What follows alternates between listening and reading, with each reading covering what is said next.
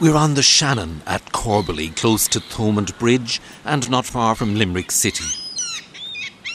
Pat Lysett is getting his small rib ready for sale. Pat, we're, we're literally going into the eye of the river. And I love the name of your boat, Eye of the River. like- It's great.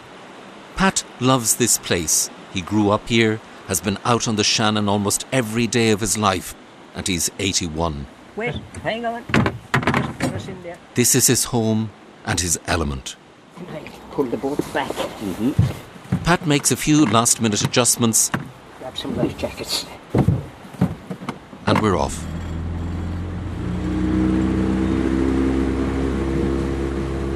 Pat Lysett knows how to read sky and water. He does what he can to protect and nurture the river birds, a large flock of which explodes into flight as the boat heads their way. I reared all them greylag geese. Look at them over by the shore. Now, I introduced all those. I hatched them from eggs. And uh, they bred. The last count I had was 400 and odd. Now, I know that was only a fraction of it, I'd say, because they don't all stay here, they disperse. Pat points the boat upstream, and we cross the invisible line from Limerick just into Clare to visit an iconic engineering project, one of the most ambitious of its time when it was built 100 years ago. Crusher power station. In, we're in the tailrace. This is where the water is coming out from the headrace. The massive hydroelectric power station at Ardnacrusha was built to harness the Shannon's power to make energy and light. So we're looking at this power of water streaming down here. Like this vast concrete fortress, really. The plant was built in the 1920s by a German company. Over 5,000 people were employed at the height of the construction work, with machinery shipped in from Bremen and Hamburg and carried to the site on 76 steam locomotives on a specially built strip of narrow gauge railway from Limerick docks. I think, Pat, you, you, you sometimes find Yes. Dead eel in the water here. Load of them Yeah. one- um, They're killed by the turbines. They come up here as elvers. Hmm. They come up in their thousands when I was a kid. You know, And when you then when you'd find some you know dead eel in in the water, Yes. what would you do with them, Pat? I, I would give them to uh, Will O'Connor, marine marine biologist, scientist, whatever you call him. Nice fella. He has a little rib and he comes up taking photographs. But I was giving him the eels because he's mixed up with this eel foundation or something. You know, and they're trying to save these eels and all that jazz. And would you would you come out of the water most days now? I would. Winter and summer. What's your favourite thing on the water? It isn't talking anyway.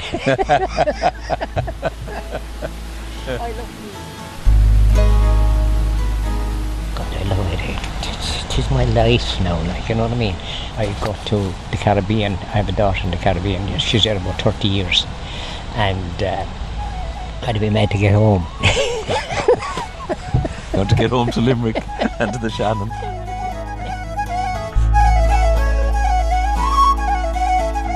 You're listening to the County Measure. I'm Vincent Woods. We're making a journey around Ireland 100 years after independence and partition to get a measure, to get many measures of all 32 counties. We're looking at place, landscape, and the people who shape their lives within these boundaries of community and county. In this series, I'm hoping to get a fresh understanding of each county and its people as we shape a radio atlas of Ireland.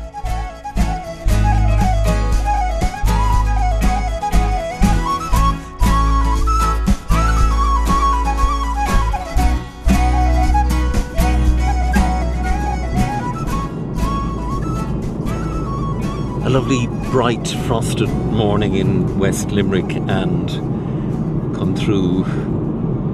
Abbeyfeale, Adare, Newcastle West, those evocative names, those historic towns, and we're heading for Abbeyfeale on the very close to the border with Kerry, and of course, like many rural towns, one that has been impacted by by change and uh, dwindling population and all kinds of challenges, but a community there responding to that as well. And, and we're going to find out a little about how, they have been responding and what that community has been doing in the face of change.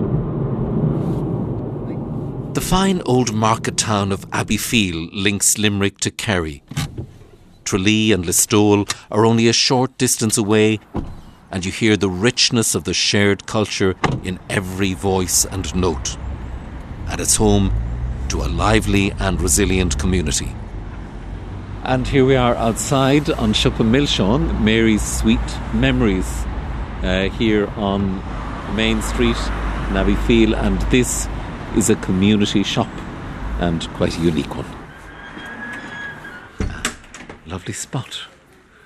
Hello. Hello. Oh, this is for you, Mary. And inside we meet Mary Flynn.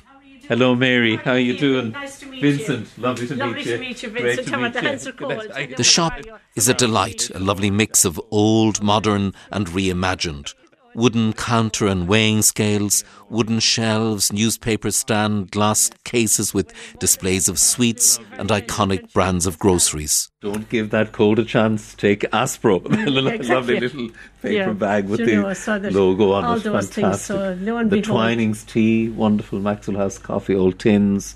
The Pond's cold cream. I suppose there wasn't a nana in the country that didn't use Pond's cold cream or those kind of things. And Old Spice. uh, yeah, now yeah, dab of Old Spice. yeah. went straight. Yeah. the little bags of blue, which we would always use when we'd be dissolving, uh, whitewashing the cowhouses and the farm, the outside buildings at home. Always, um, my granddad would always be out and nana with the white, with the blue, and to make sure it was all done properly, and that if there was visitors coming, if the Yanks were coming, or if there was stations in the house or anything, all the whitewashing and the cleaning was done. And oh my goodness, they the place would be gleaming and shiny. Beautiful, beautiful old stuff. Now I'd introduce it to Noreen. Oh, Noreen, yes, how are you? Noreen, this is Vincent, Vincent. lovely to meet lovely you. to meet you as Great. well. Noreen Cotter is one of the people who set up the shop. There was another sweet shop in Abbeyfeale, and I was there for almost nearly 40 years. Like, I can remember it as a little girl, and that was a while ago.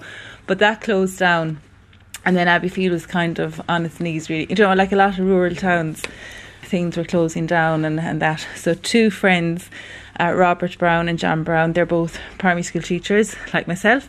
And they came to myself and my husband and they just said, Could we do something for the community? So it kind of happened, I suppose, at the right time, really, because at the, at the same time, my husband's uncle, Mike O'Donnell, he had a grocery shop down New Street, and that was established in 1920. But he had left everything, like all of these biscuit tins, the counter, the weighing scales, you know, and they were too precious to just let them get lost. So we decided, yeah, we'll we'll open this place. We'll bring up all this old stuff. So it's kind of like I suppose it's like a museum, but it's like a living museum. So I suppose what we've done is we've done it for the community, and we've done it to retain the heritage that's in the town as well. So it is a lovely sweet shop, and we've coffee and all of that. But it's it's about community, you know, and A history reflecting, and reflecting community and the past, but also Yeah. looking to the future. Yeah, yeah, because obviously you kind of have to make it some bit viable, and it's not it's not easy. It's it's very difficult for small businesses now to. There's just such competition and stuff, and you know, but people have been great. You know, they they they love it. Like it is kind of a, it's a social. Uh, I'm, I'm sure They- children and families must Yeah. love to come in here. Yeah, they do. The kids Yeah. love coming in because they love the sweets and all the rubbish that they can eat.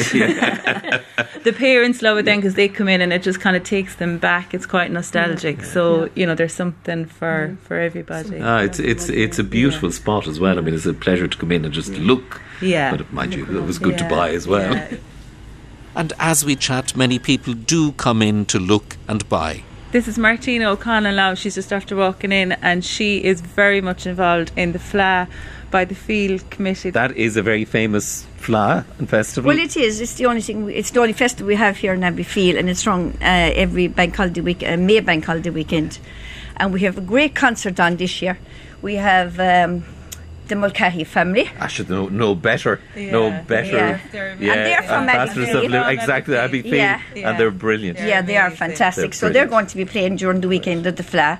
And we'll have great musicians from all over Ireland coming. And I have to say, we have great support from people that lived in Abbeyfeale that are now have good businesses in American places, and they Yeah. give, they give us great support as well during to help us to so run a good weekend. Yeah. So they're good and loyal. because we are linking a lot more, you know, with American and place people that are abroad now. You know, they Yeah. kind of tune in to see what's going on. Abbeyfeale on. becomes the world. It does, yeah, it does, it does.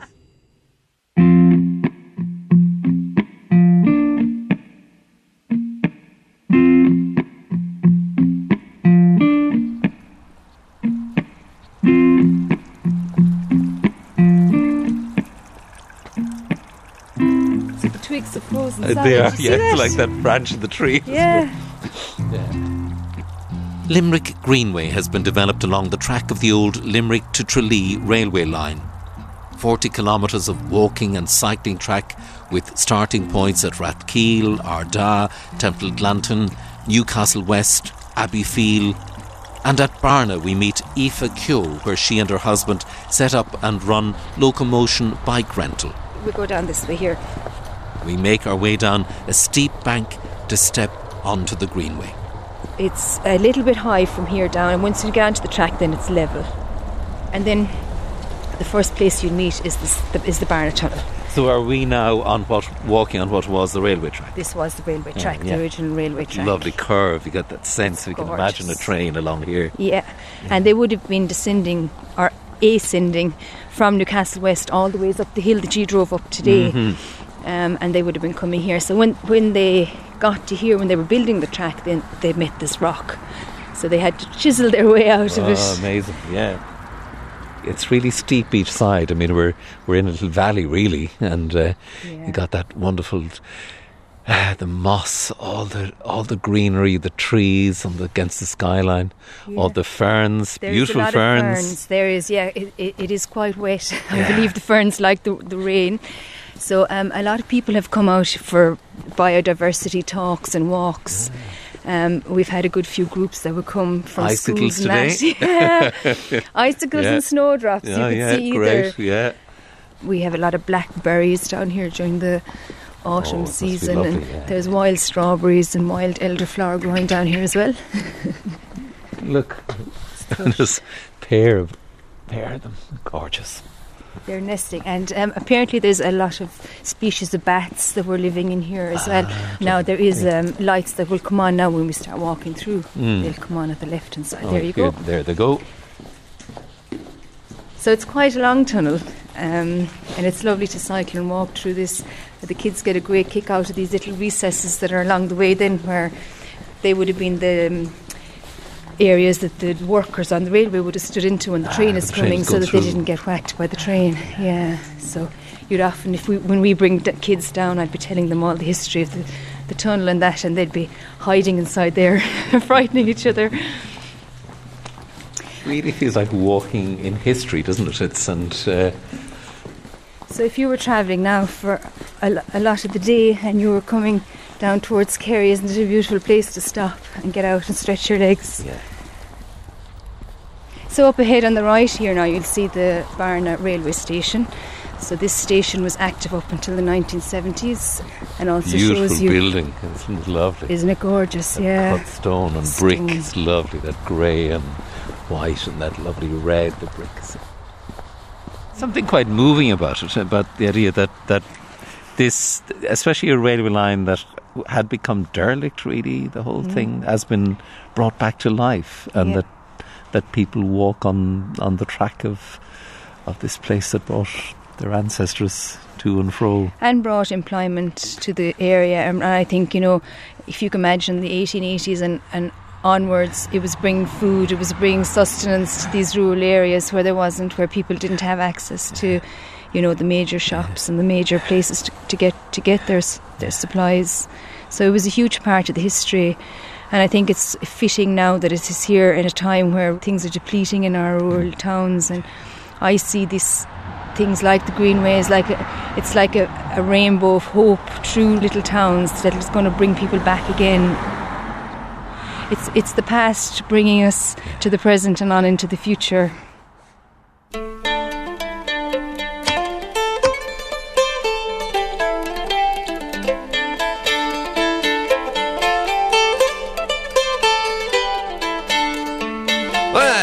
that's easy and born Castletown, very well known in Newcastle West. I spent many a night with Kitty and Judy and Mary. My parents me for being such a and for spending my time. Here at the edge of Newcastle West, this 13th century Desmond Castle, the grounds have been turned into this terrific community resource again, the Castle Domain, with walks and a lot of the sports grounds all around here. And uh, can't help but remember the poet Michael Hartnett here in Newcastle West, one of our our great poets, and how he loved this place and this town. Hello. Does this bring us back around to the Colina Moor entrance? Culna. Oh, Culna. Oh, yeah, it does, it yeah. does. so obviously sense. you're not local. No, yeah, we're where are you from? uh, well, we're in truth we're making a, a radio program called the County Measure Come uh, here, for yeah. RTE. Wow. Uh, on I was on. Look around now. I was on off the rails in uh, 2003. good. The oldest fella in America was getting married, and we wrote to RT, the girls did. Yeah. We're in an awful state, these going over to the eggs and all this. So we got called, and myself and my two daughters were dressed for the wedding. I uh, black two piece with a V neck and a green shawl hand knit by a lady in Limerick, and green. I still have the necklace. The green and the earrings and you know, I was gorgeous. You'd Yeah, looked a million dollars. yeah, Yeah. yeah. It was fantastic. It was so good they wanted to go on the second time. I said, I lose my job. That's before I retired, like. You know? And what's your own name? Debbie Dunmart. I knew um, the poet Michael Hartnett. Oh, sure, he stayed in my house. Yeah, yeah, my, hus- my, my husband died four years ago. I'm a widow. We won't start crying now. but Yeah. he was a great friend of my husband. Yeah, Uh, Michael was lovely. yeah he was, was a great man. Yeah. Yeah. But Paul now, my son, Yeah.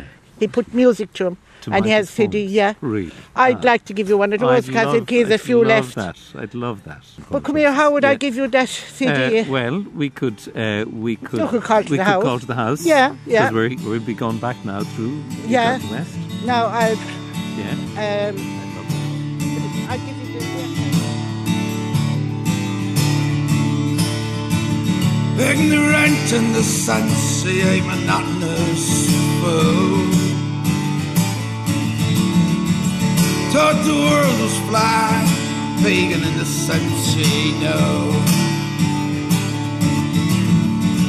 The things that moved that night were neither dogs nor cats, but focus and dark faced men. She nevertheless had fierce pride, but was sentenced in the end.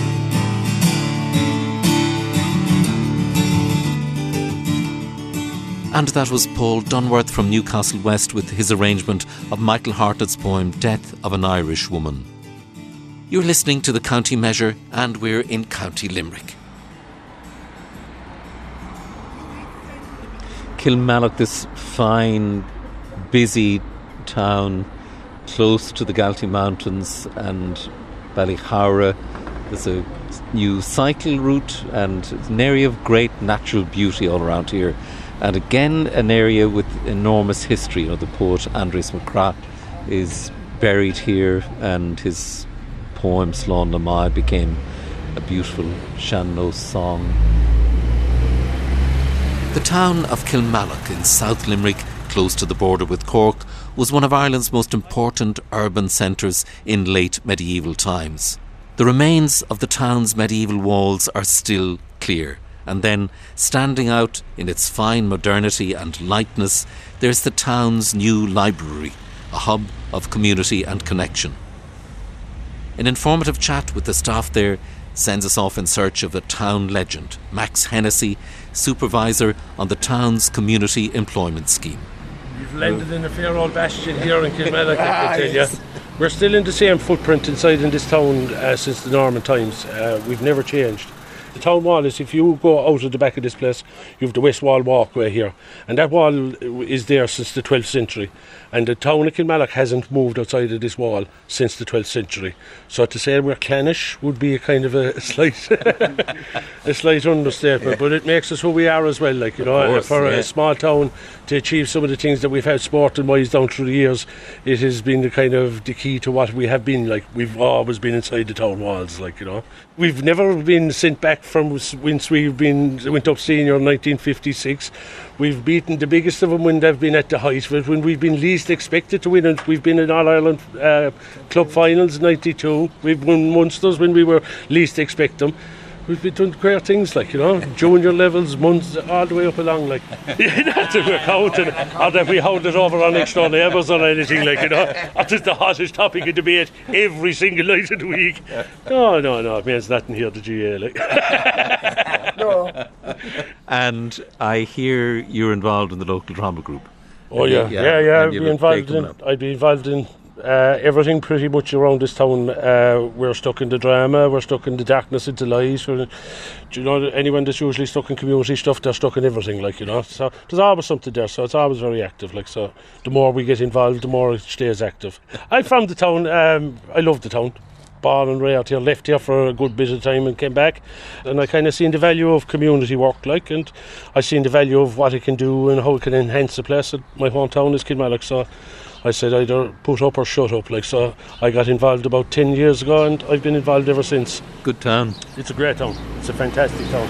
We get a lot of bad press, but it's we don't see it.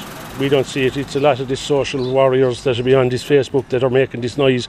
We are living here, working here all day, every day. We don't see any of that rubbish that to be talking about on social media. It's a shame that the positive stuff doesn't get as much airtime as the negative stuff. Like, right, you're heading for the mountain, so once you go down into Yeah. Brody and past through Yeah. Brody, you're onto the main road. Yeah. Sure, you'll be flying, you'll be Yeah. flying there.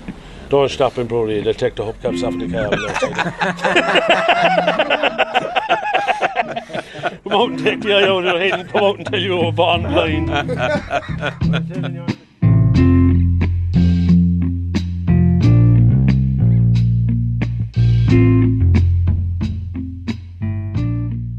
I'm Kevin Barry. I'm a writer based in County Sligo, originally from Limerick. When I was asked to write something about my home county, the first thing that came to mind were the visits I used to pay to an aunt of mine in the village of Ballingarry back in the early 80s. Among the little known mountains of Limerick, Knockfierna Hill is the highest and the most storied, situated beyond the village of Ballingarry. It rises to some 951 feet, a prominent knuckle against the low grey skies and the estuarine rain. Also, it is a regal place, as it contains deep in its interior a fairy castle. And for many, many centuries, Knockfierna has radiated stories and legends and a palpable occult aura. My Aunt Annie lived in Ballingarry, and she needed no encouragement on the occult front. She was a practitioner of pishogues, or folk cures, and by means of herbs and tinctures and curious spells, she took on the warts and septic throats of the vicinity. She had remedies for melancholy and bad backs. She would even cast her magic on those complaining of marital difficulties. When I'd be brought out from the city on Sunday afternoon spins to visit, there would often be local people in the corner of Annie's kitchen whispering their complaints and receiving my aunt's sage advice in return. Her knowledge came from way, way back, and it may even have originated in the fairy chambers of Knockfierna.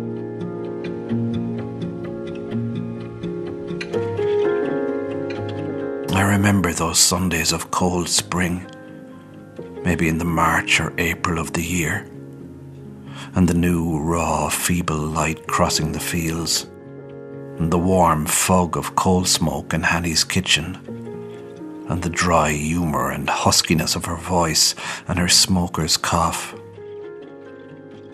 She had spent a few decades in America, but it didn't knock a scrap of the magic out of her.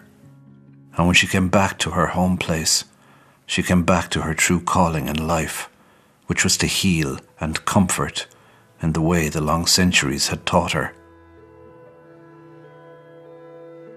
But I was an unimpressible 12 year old, and I took the witchcraft of the kitchen entirely in my stride. In fact, I was rather bored by it all, so I would bring my Atari console along for the visit, plugging it into her television to play the ancient video game that featured two white lines for rackets and a slow moving blob for a ball. John McGahern said once that the 20th century never existed in Ireland, that we went straight from the 19th into the 21st. Unbeknownst to myself, I may have occupied a cusp moment in this transition, playing my Atari at one end of the kitchen, with Annie at her magic down the far end. And beyond the window, rising through the mist and rain, the looming spectre of Knockfierna Hill, its spirits calling out to both of us from its far interior.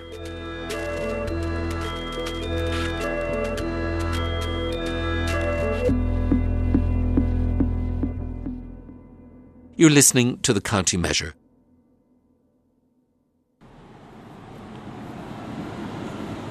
Limerick City is Ireland's Chicago, a friend said to me. So much that's unexpected. A twist of third or fourth city attitude and originality, a tang of life all of its own. It's a county and city of intersections. Viking, Norman, Garrett Barry and Cromwell's Ireton siege, Georgian power and wealth, Legion of Mary and Labour leader Jim Kemmy, Frank McCourt's narrative of poverty and rain, rugby and hurling, Blind Boy and Dolores O'Riordan. And here on O'Connell Street, Tom McNamara, long-time busker and local legend. Do you ever hear the Hall of Fame? Yes. I got into that months ago in my old age. Oh, good man. And uh, uh, and the only other person I got into it in Limerick, my settlement house there, Dolores Reid and Cranberries. Wonderful Dolores, yeah. Myself. But uh, the house I'm in, I'm not joking you, you're not going to believe me, but it's haunted of something. I have the sixth sense my brother-in-law died, like, you know. When the next thing I heard him talking to me, he was talking about something that happened years ago. Then I woke up one morning in my bed and I thought I saw a soldier standing just at the side of my bed, like, you know. And I do believe there was black and tans used to sleep in them places. Probably saw black and tan.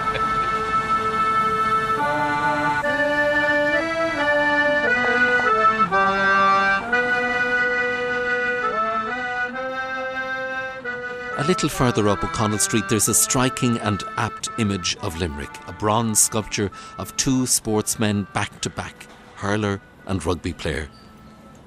And just opposite, an imposing new brown brick cathedral of a building to the game of rugby. Waiting to meet us just outside is Francis Fitzgerald, journalist with the Limerick Leader. Hmm. Hello. Hiya, Francis, how are you? Francis, you how are doing? you? Nice to meet Vincent, you. How lovely are to meet How you. You? But I've always loved this street. I just see as well, you know, the bicycle lane Yeah, each side, Yeah. and the, the, see the dad going up there with the kid on his bike. absolutely. And, uh, That's a new addition as well. Oh yeah, yeah. No, it's great.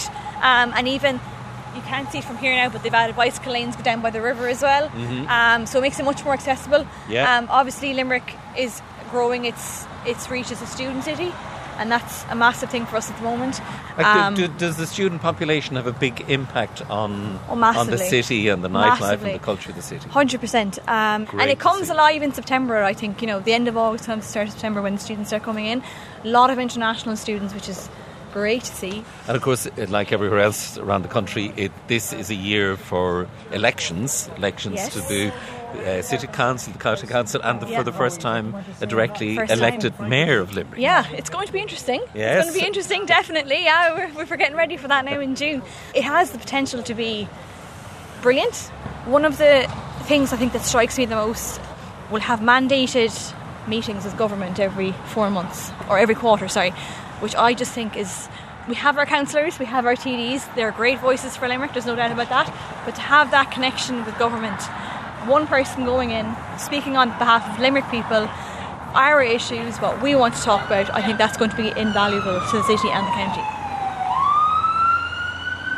I must say I've always had a great fondness for, for the city and the county indeed, but there's something about the shape of the city as well and the and the Shannon, the river, you know, just Yes. that the power of that and and that sense of a very, very ancient place and settlement all the history that's here. Oh, it's gorgeous. I mean, you only have to see now walking down O'Connell Street all the different. You have the brand new Rugby Museum, you have the Opera Square, which is coming up down here now, which is going to be incredibly modern and new and futuristic. But then you also have the old Georgian buildings, you know, above the, the shops, the shop fronts ah, here. Oh, and it just yeah. mixes, I I think it mixes so well. You know, it just shows the heritage and the history of the city. Um, you know, the two coming together, it's just, it's just fabulous. You know, we, we remember our past, but we also look forward to the future. That's, Mm, that's how of I course, think of it. have to, yeah. So this, as you can see, is going to be the library. Okay, so Um, an image of what the library will yes, look like. and you can kind of see outside here as well the kind of open spaces and stuff like that. Um, I don't know if you've seen the renderings for the building itself or the area, but it looks fabulous. It really does. It's not just a new modern concrete block. It's lovely design.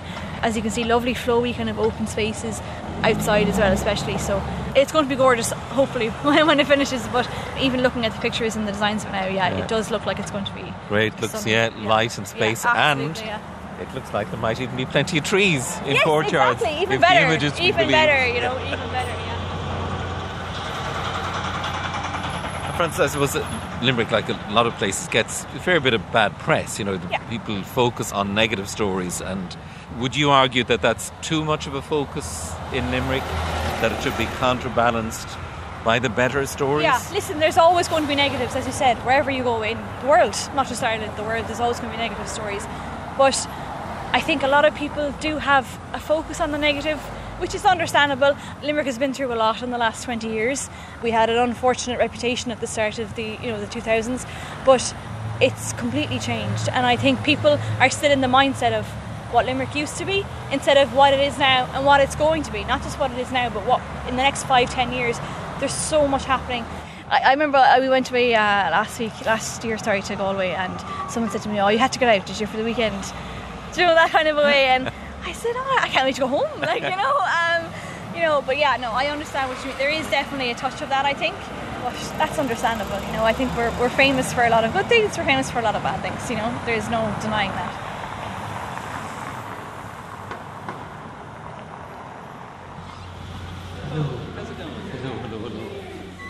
Limerick was Ireland's first city of culture in 2014, but has long been a city of artistic and cultural wealth and originality. You never quite know what you'll encounter here.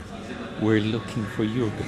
Like the exploration of links between technology, music, and art, the work of Jurgen Simpson, composer and director of the Centre for Computational Musicology and Computer Music at the University of Limerick. Hello, Hello. Hi. Jurgen. Jurgen. We meet him inside Ormston House, one of the cultural hubs of the city.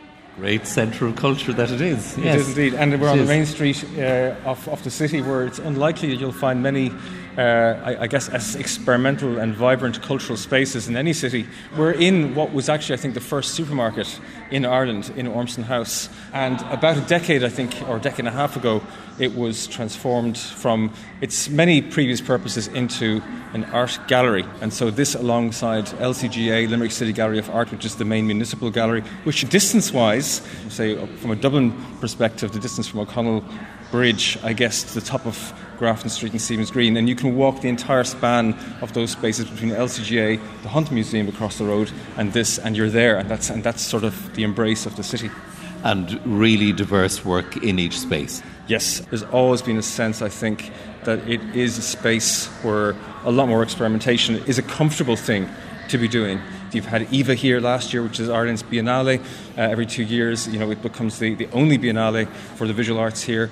Um, but that sense of edginess and that sense of experimentation, I think, is sort of a defining quality of the city. Of course, an edge, and of course, Limerick was Ireland's first city of culture.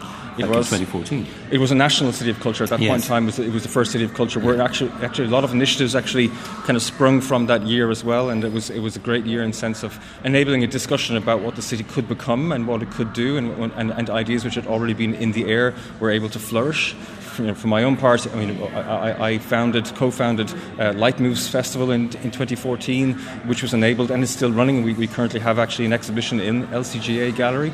It definitely was a springboard for a lot of ideas. So you, you've seen things develop out of the City of Culture nine, ten years ago. Yeah, for sure. Yeah.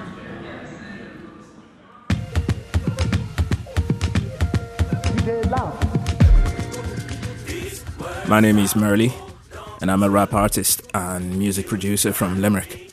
And I wrote this piece for the county measure. It's called Crossroads. I just wanna have a conversation. Can I buy a slot at your station? A little too left of field to be mainstream, but the last show proved that I'm decent. Finally feeling like I was destined for the big show, no wrestling. It's a long road I'm investing. Get me wrong, I ain't desperate. I'm doing what I love with my besties. And the forefathers have blessed me, paved me a way through the water like Jesse. Trust me, I ain't gonna lie, no Jesse. I'm living my dream and I'm grateful. But we all know I'm part of the exceptions. I don't ever have to wanna please you, just for a couple of rotations. You know, coming from uh, Limerick, a smaller city, and being a rap musician comes with its challenges.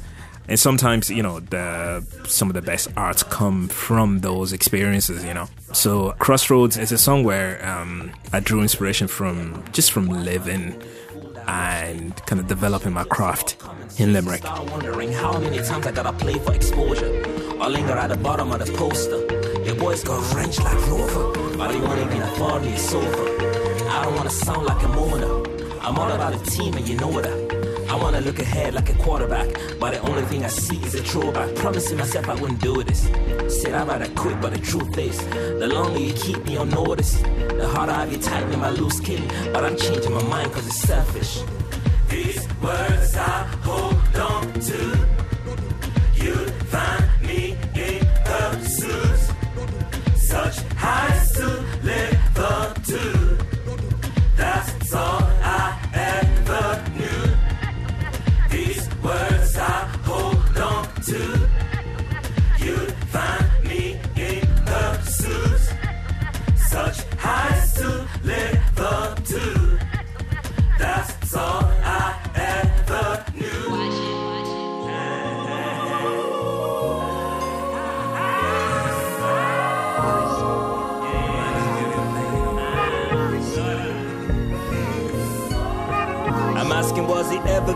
to just be tolerated? I acknowledge the sentiment, yet it's hard to read it. Give me the prick, no flame emoji while you hit it. I used to love to see the comment section decorated.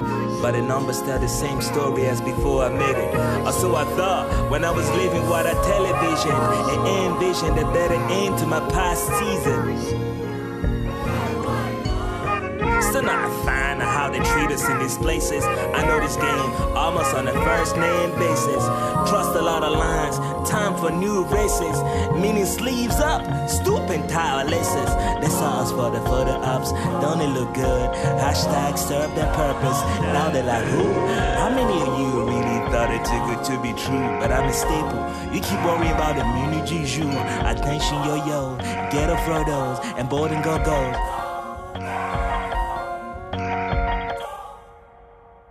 You're listening to the County Measure, and we're in County Limerick.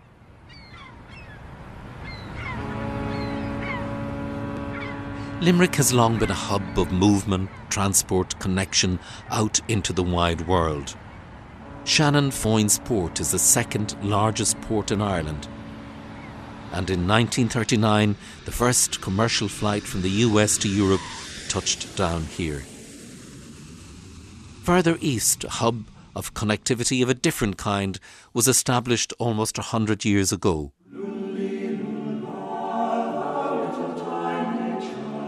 Glenstal Abbey, a community of Benedictine monks and a centre of meditation and education.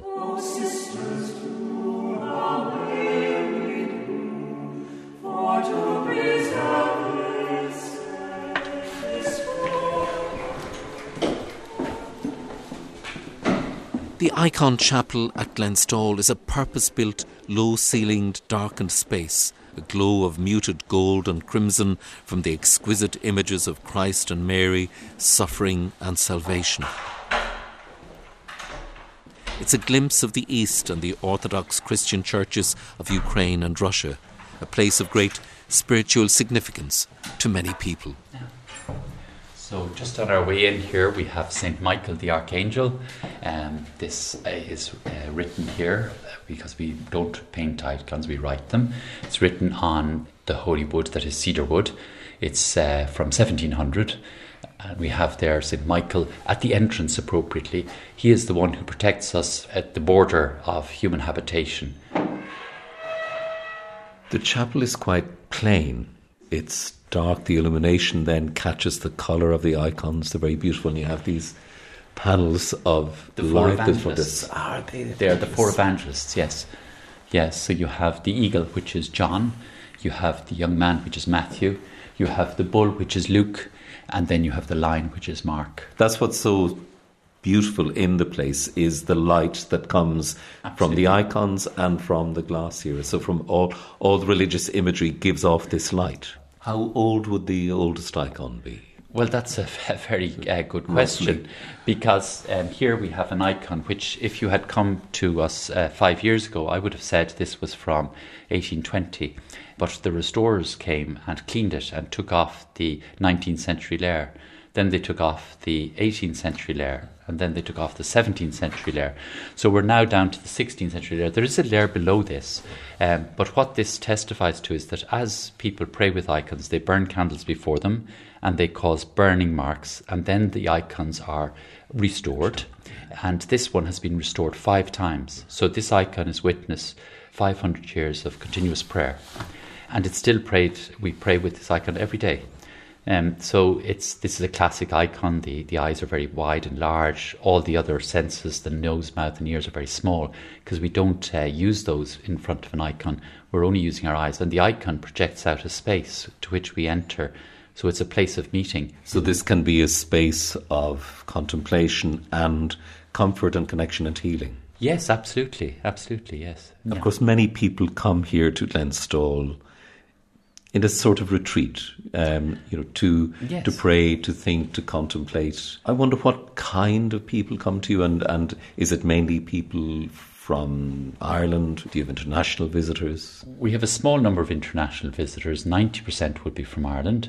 We would have a lot of people who maybe have disconnected somewhat from the uh, official church, and maybe people who are even kind of reassessing their lives um, for whatever reason, maybe a change of job, retirement, um, and then people tend to come back. So um, we also have welcomed here in the Abbey, we have four Ukrainians living with us, and we have another three working with us, and we're in the in, in, at the moment trying to welcome a Palestinian from Gaza, and it's amazing, you know, what knowing even just a small number of people from another land does. It really helps you connect in a very special way. And I knew nobody from Georgia until the Georgians started coming here. And, you know, they're marvellous. They're great and they're great crack. And they, they're, they're cute tours as well, like ourselves. But that's all right. I mean, we can accept that. So, so let's be honest. And they're, they're, they're no different to ourselves in, in that regard. But um, no, there's, there's something very special about breaking down the barriers.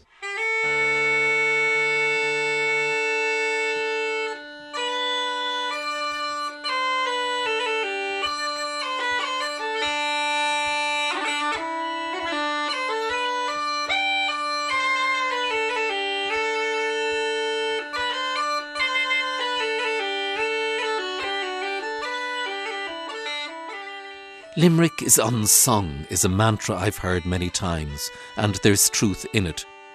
But think of the wealth of song and music we find here. So many evocative places, names, and histories threaded through song titles and tunes. Sean South from Garryowen, Percy French's from Cullerher, Shanagolden with its sweet air and haunting lament, a world of music and musicians.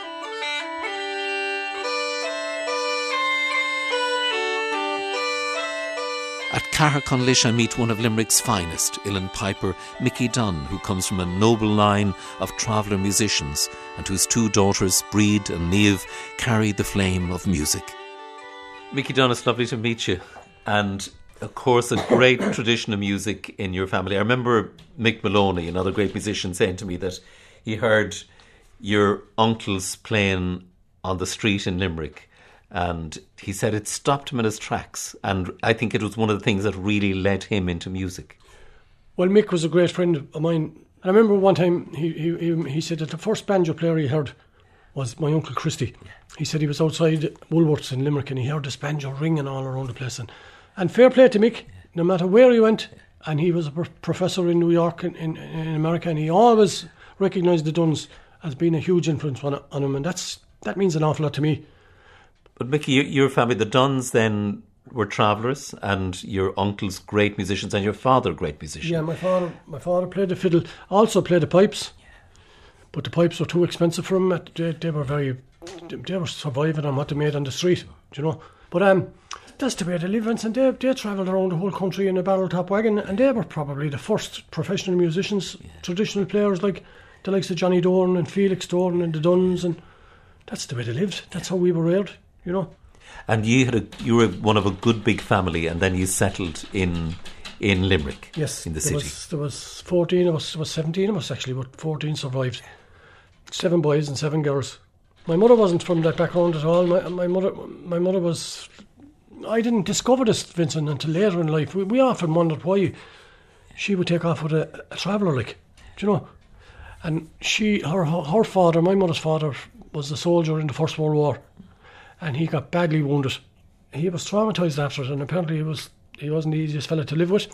But the same could be said for any of us. Do you know? If we saw what he saw, and um, we we came to the conclusion that the first chance she got, she got over it, and she ran off. And it was the total tale of the, the whistling gypsy over. She ran off with him, yeah. and they were together and loved each other till the day they died. Well, love knows no barriers, that's, and that's the truth. Yeah. They were forever together. Yeah. So a great legacy for you and for yes, all your siblings. Yes, yes. I, I, was very fortunate in a lot of ways.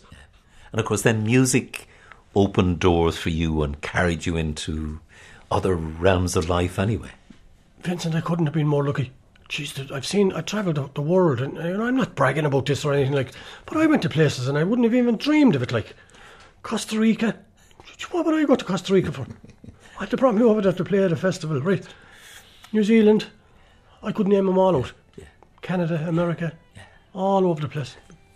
I, I, was only in Patagonia, would you believe it, there before COVID. Music brought Music you around the world. the world. yeah. And it's lovely to be here. And you're more than welcome. Call again. I will. I'll give you something to eat the next time.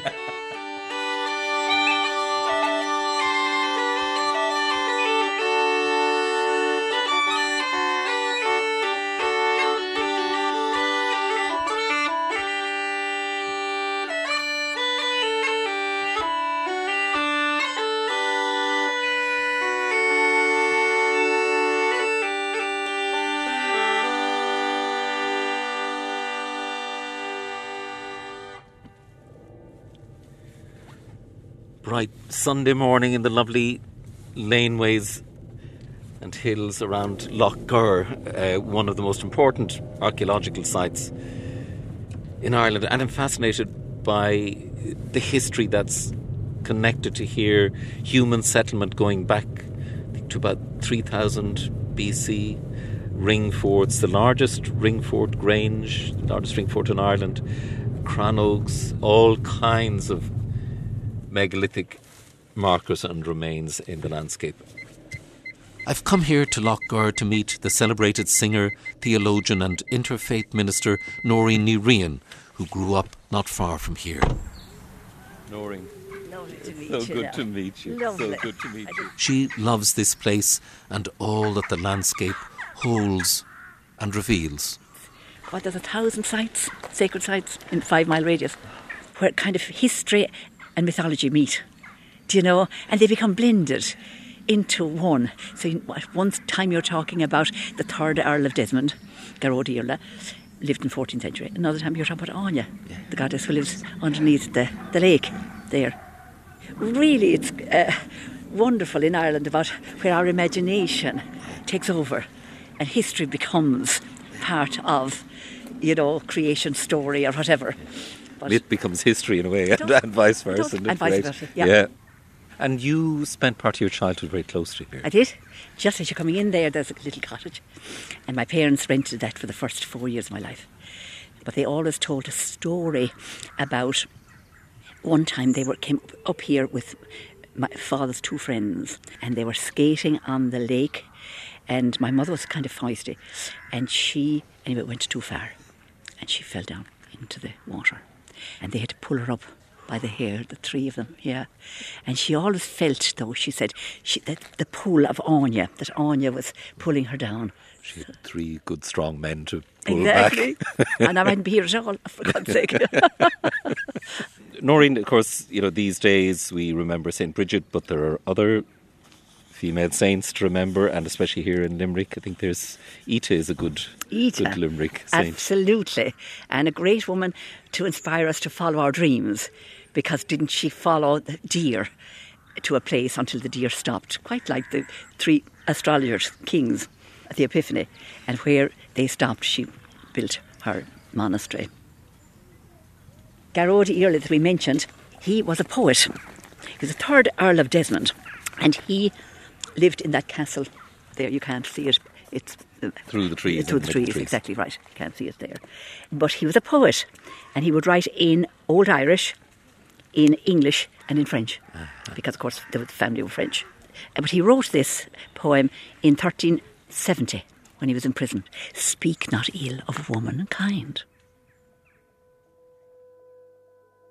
Speak not ill of womankind. Tis no wisdom if you do. You that fault in woman find, I would not be praised of you. Sweetly speaking, witty, clear, tribe most lovely to my mind. Blame of such I hate to hear. Speak not ill of womankind. Bloody treason, murderous act, not by women were designed. Bells o'erthrown nor churches sacked, speak not ill of womankind. Bishop, king upon his throne, primate, skilled in to loose and bind, sprung of women, every one, speak not ill of womankind.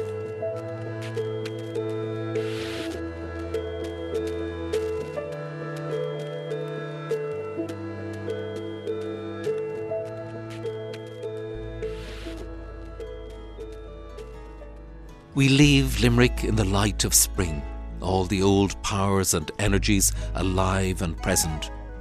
Everywhere you go in city and county, you find memorable conversation, unforgettable people, splinters of history, and glimpses of innovation. There's practical hope to be found here, more harnessed light for the future.